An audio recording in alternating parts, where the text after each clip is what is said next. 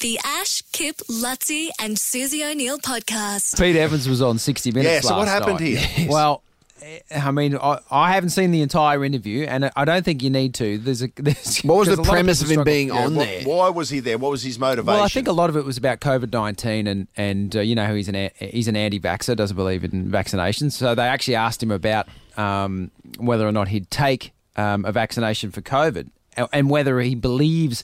Apparently, there's people that don't believe it's even a thing, like it doesn't, like the virus doesn't exist. Right. And so they asked him about that. You accept that the COVID 19 virus exists. To the best of my knowledge at this particular point in time, all the evidence proves or shows at this point in time that the COVID 19 virus exists. If there was a vaccine, would you take it?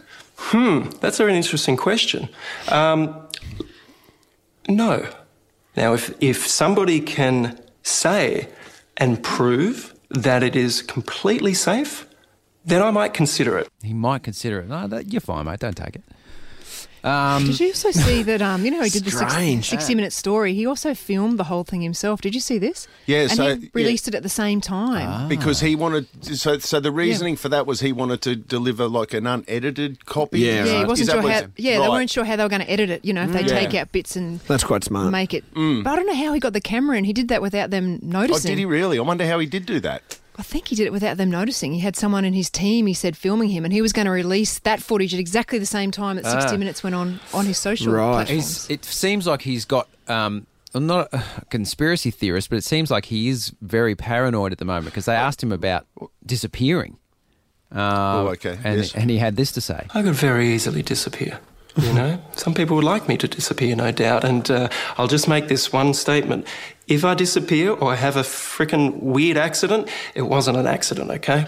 I, you know, and that's probably the most conspiratorial thing that I will say that I am of what I believe complete sound mind and body and spirit. There's been too many coincidences out there in the world for people that have questioned certain things.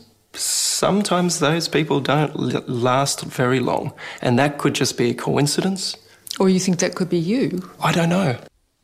So he thinks that the Someone's going to knock him off. yeah he- because he's an He lo- anti anti vaxxer. That's He lost me when he said that it will never be an accident, and my mind just thought of imagine if they actually had him on on film slipping on a banana peel, rolling down the stairs. Yeah, so over a precipice. Yeah, over precipice. Lands on a somehow lives. Lands on a jumping castle. Bounces off the jumping castle. lands on his feet. and then it's like I live. Then a truck. the truck hits him. The Ash, Kip, Lutzi, and Susie O'Neill podcast.